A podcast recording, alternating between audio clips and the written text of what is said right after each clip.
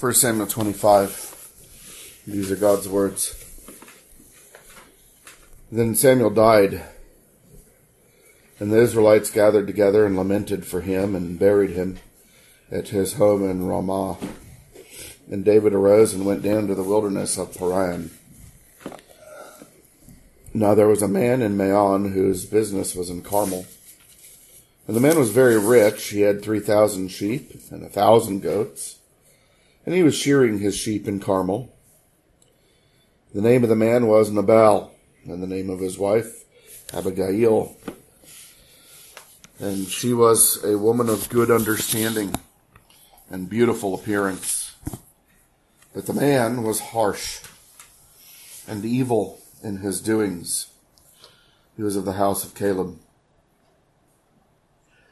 When David heard in the wilderness that Nabal was shearing his sheep, David sent ten young men. And David said to the young men, Go up to Carmel, go to Nabal, and greet him in my name. And thus you shall say to him who lives in prosperity, Peace be to you, peace to your house, peace to all that you have. Now I have heard that you have shearers. Your shepherds were with us, and we did not hurt them nor was there anything missing from them all the while they were in Carmel. Ask your young men, they will tell you. Therefore, let my young men find favor in your eyes, for we come on a feast day. Please give whatever comes to your hand to your servants and to your son David. So when David's young men came, they spake to Nabal according to all these words in the name of David, and waited. Then Nabal answered David's servants and said, Who is David, and who is the son of Jesse? There are many servants nowadays who break away, each one from his master. Shall I then take my bread and my water and my meat that I have killed for my shearers and give it to men when I do not know where they are from? So David's young men turned on their heels and went back and they came and told him all these words. Then David said to his men, Every man gird on his sword. So every man girded on his sword, and David also girded on his sword. And about four hundred men went with David, and two hundred stayed with the supplies. What does girded mean? It means they put their sword on, baby. Now one of the young men told Abigail, Nabal's wife, saying, Look, David sent messengers from the wilderness to greet our master, and he reviled them. But the men were very good to us, and we were not hurt, nor did we miss anything as long as we accompanied them when we were in the fields. They were a wall to us, both by night and day, all the time we were with them keeping the sheep. Now therefore know and consider what you will do, for harm is determined against our master and against all his household, for he is such a scoundrel that one cannot speak to him. Then Abigail made haste and took two hundred loaves of bread, two skins of wine, five sheep already dressed, five seahs of roasted grain, one hundred clusters of raisin, two hundred cakes of figs, and loaded them on donkeys. And she said to her servants, Go on before me, see, I am coming after you but she did not tell her husband Nabal. So it was as she rode on the donkey that she went down under cover of the hill, and there were David and his men coming down toward her, and she met them. Now David had said, Surely in vain I have protected all that this fellow has in the wilderness, so that nothing was missing of all that belongs to him, and he has repaid me evil for good. May God do so and more also to the enemies of David if I leave one male of all who belong to him by morning light. Now when Abigail saw David, she dismounted quickly from the donkey, fell on her face before David, and bowed down to the ground. So she fell at his feet and said, On me, my lord, on me let this iniquity be, and please let your maidservant speak in your ears, and hear the words of your maidservant, please. Let not my lord regard this scoundrel Nabal for as his name, so is he. Nabal is his name, and folly is with him.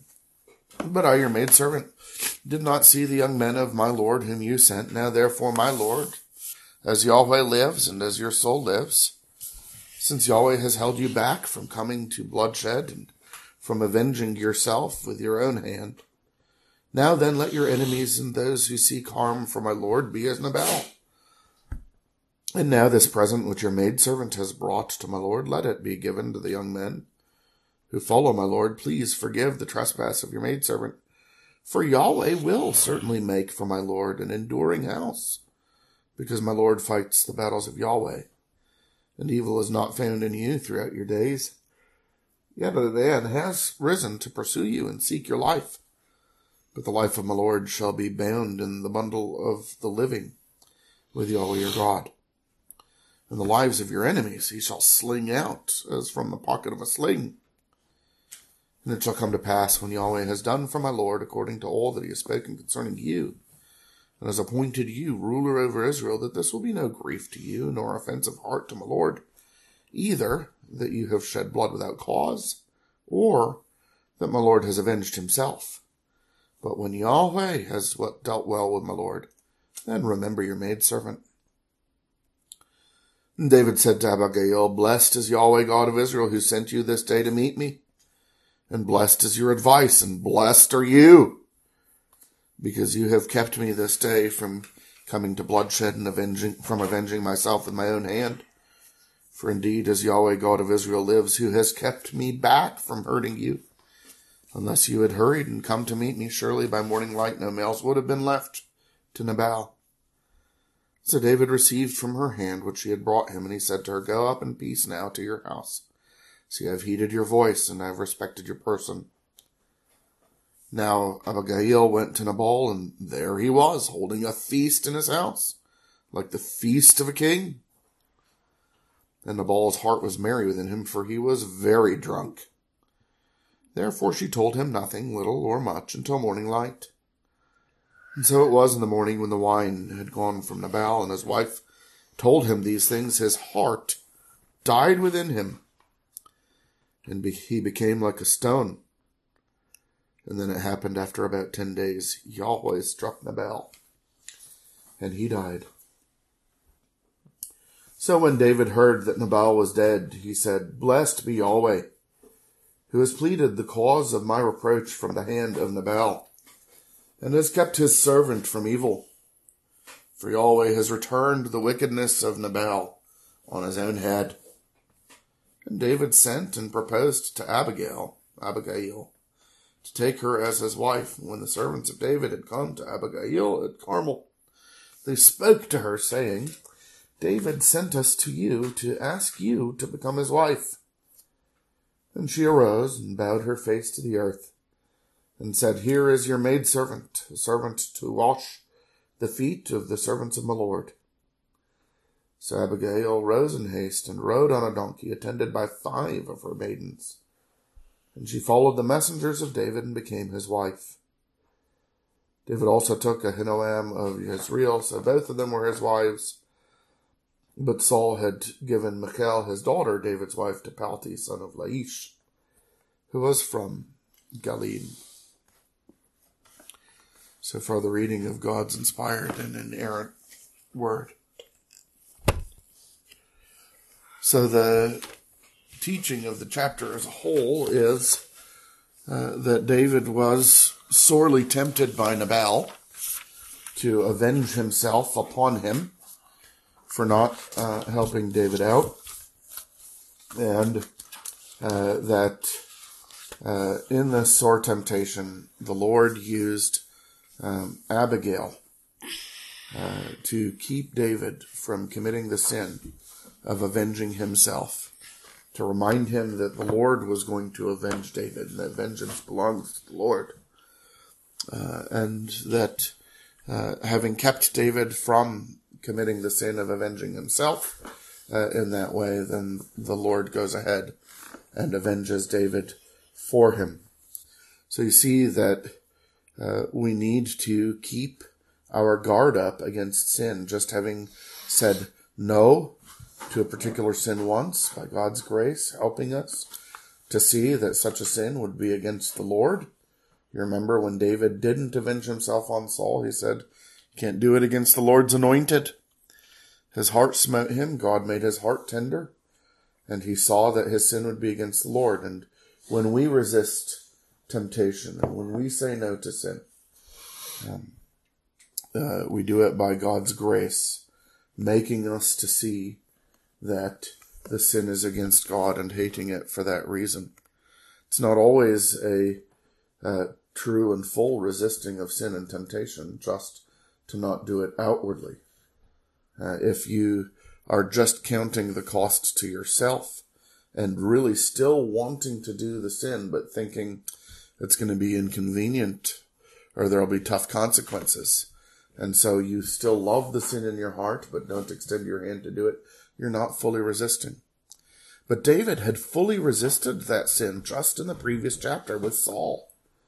And God granting to us that we fully resist sin recognize it as against him, have a tender conscience toward him, hate it for that reason, and say no to it and don't do it out of love for him. What 1 Samuel 25 does for us is it shows us that even when we have done this, we need to still keep our guard up. Because here's almost the same exact sin. Uh, it's uh, sheep shearing time, which means that they have been gathering provisions. This is like an end of the year harvest feast, harvest festival note all of the things that Abigail Abigail has ready on hand to send to uh, to David's men. It tells us that uh, the uh, sheep meat that she sends was already dressed and prepared. So uh, she and her maidens, or maybe just her maidens, or whoever it was who was doing the food prep for the feast, she had a bunch of food prep already.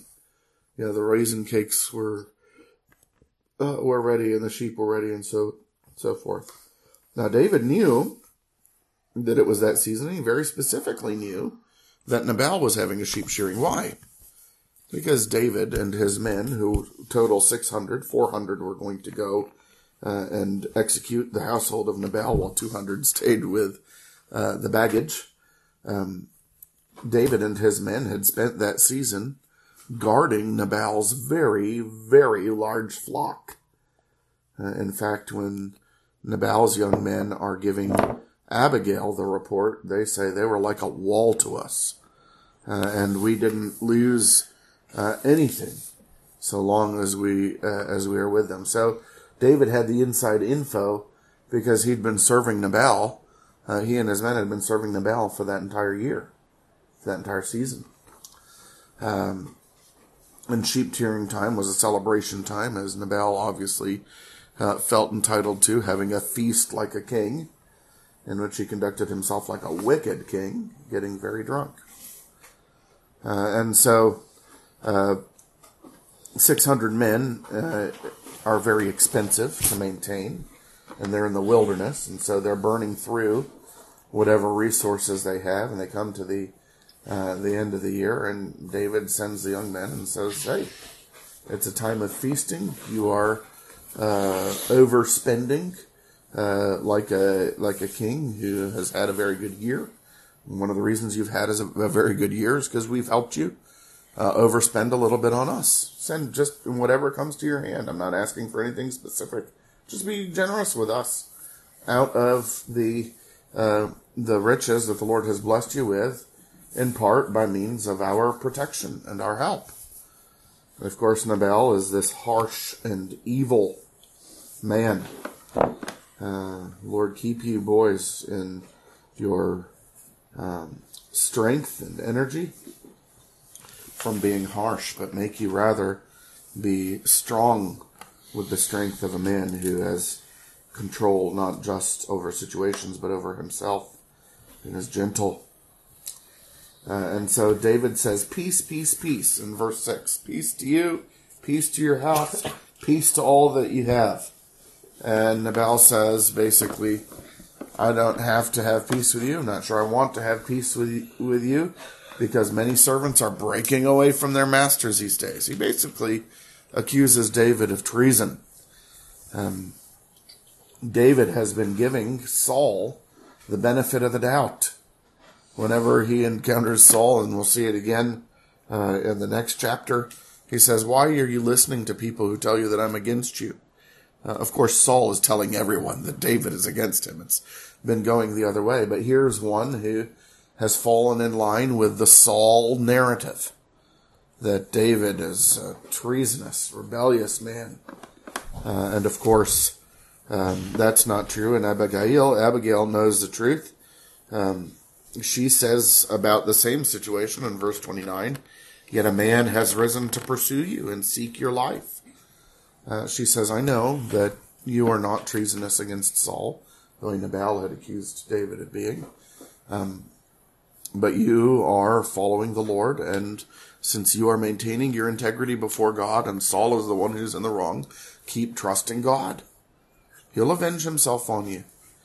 Uh, so Nabal and Abigail give very different, opposite uh, accounts. But you can see how Nabal is styling himself an enemy, because now he isn't just uh, he isn't just refusing to help David, who has serious needs, six hundred men to take care of in the wilderness, but the way he's talking puts him in an alliance with the crown, uh, with Saul, and hunting David down. And so now he's actually a legitimate threat to David. Um, so David isn't, you know, having a temper tantrum when he says, every man gird on your sword.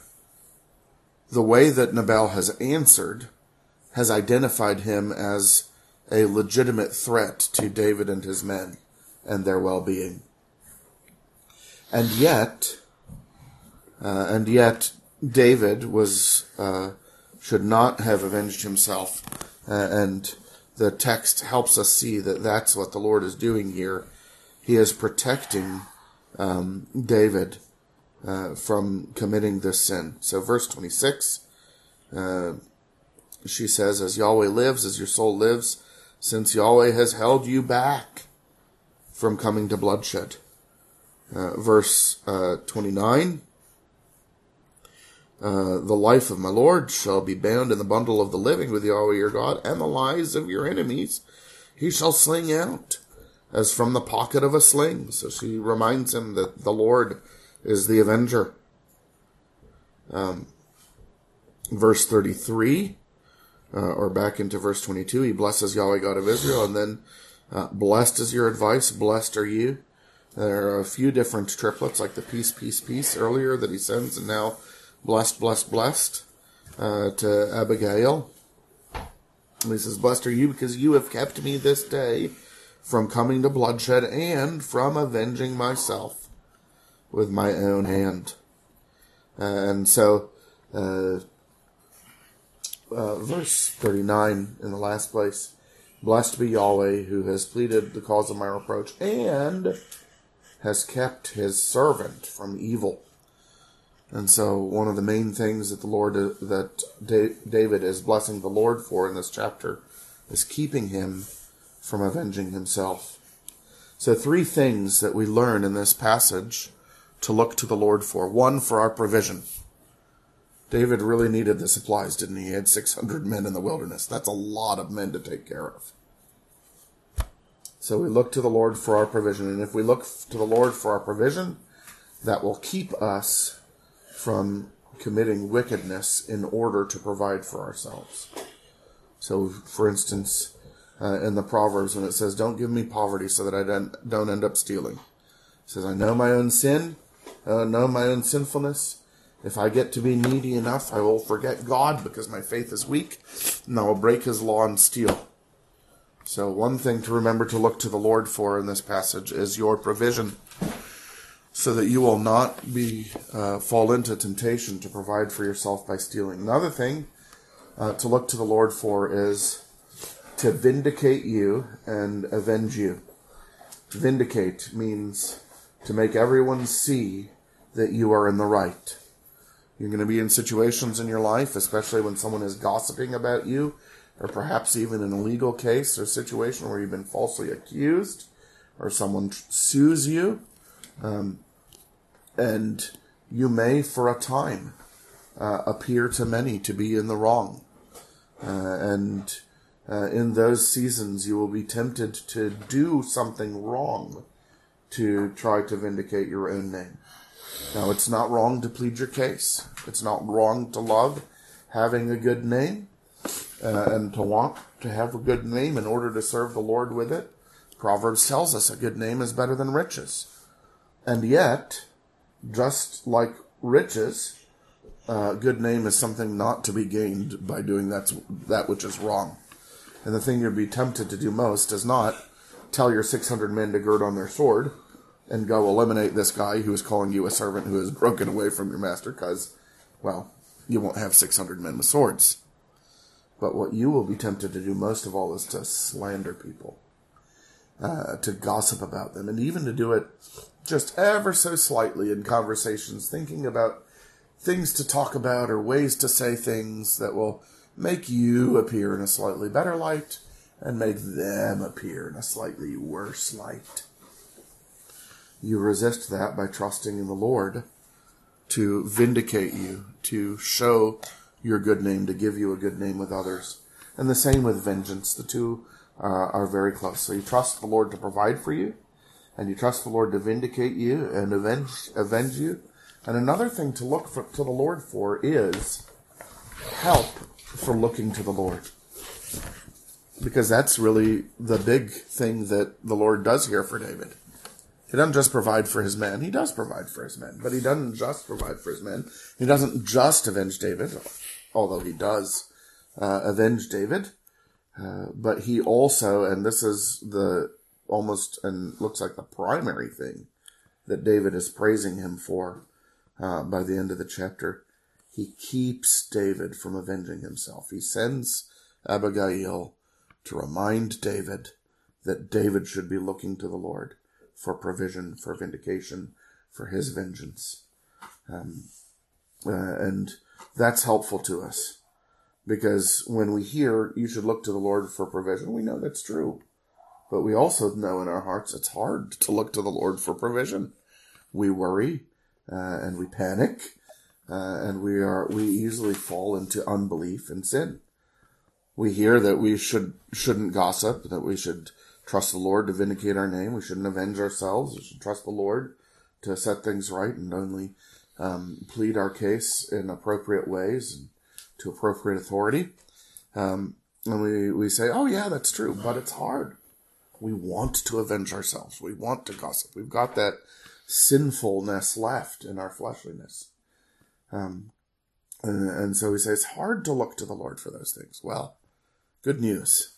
You can even look to the Lord for the looking to the Lord. It's the Holy Spirit who gives us faith. It's the Holy Spirit who makes us to uh, walk by that faith in paths of righteousness. We can pray with the psalmist, lead me in paths of righteousness for your own name's sake. Uh, and the Lord even sends us brothers and sisters who are like Abigail to us, reminding us of what the Lord has promised and that the Lord always keeps his promises. Uh, and strengthening us, stirring us up to love and good works, like Hebrews 10 says, that the church are all to do one for another, especially in the Lord's days when we don't forsake the assembling of ourselves together. So you can look to the Lord for your provision, look to the Lord for your vindication and vengeance, and even look to the Lord for your looking to the Lord. Let us ask God to do that for us. Our Father in heaven, we thank you for this portion of your word, and we do look to you for the looking to you. We ask that your Holy Spirit would help us, that he would keep on our minds and our hearts uh, what you have taught us from uh, 1 Samuel 25, that this portion of your word would find fertile soil that your spirit has softened within us so that your word would take root and that it would bear in our lives the fruit of being uh, peaceable uh, and counseling and receiving counsel from one another and trusting in you uh, and walking straight in paths of righteousness. Please do this for my children their whole life long. I ask that when it comes into a season uh, of great neediness or under attack uh, from others, that you would bring to their mind this worship, this word, this truth that we have seen from your word together just now, and that you would stir up their faith and joy in the Lord Jesus, and that you would indeed deliver them out of every adversity, as we know that you will do, because we ask this through our Redeemer, even the Lord Jesus. And your children here say, Amen.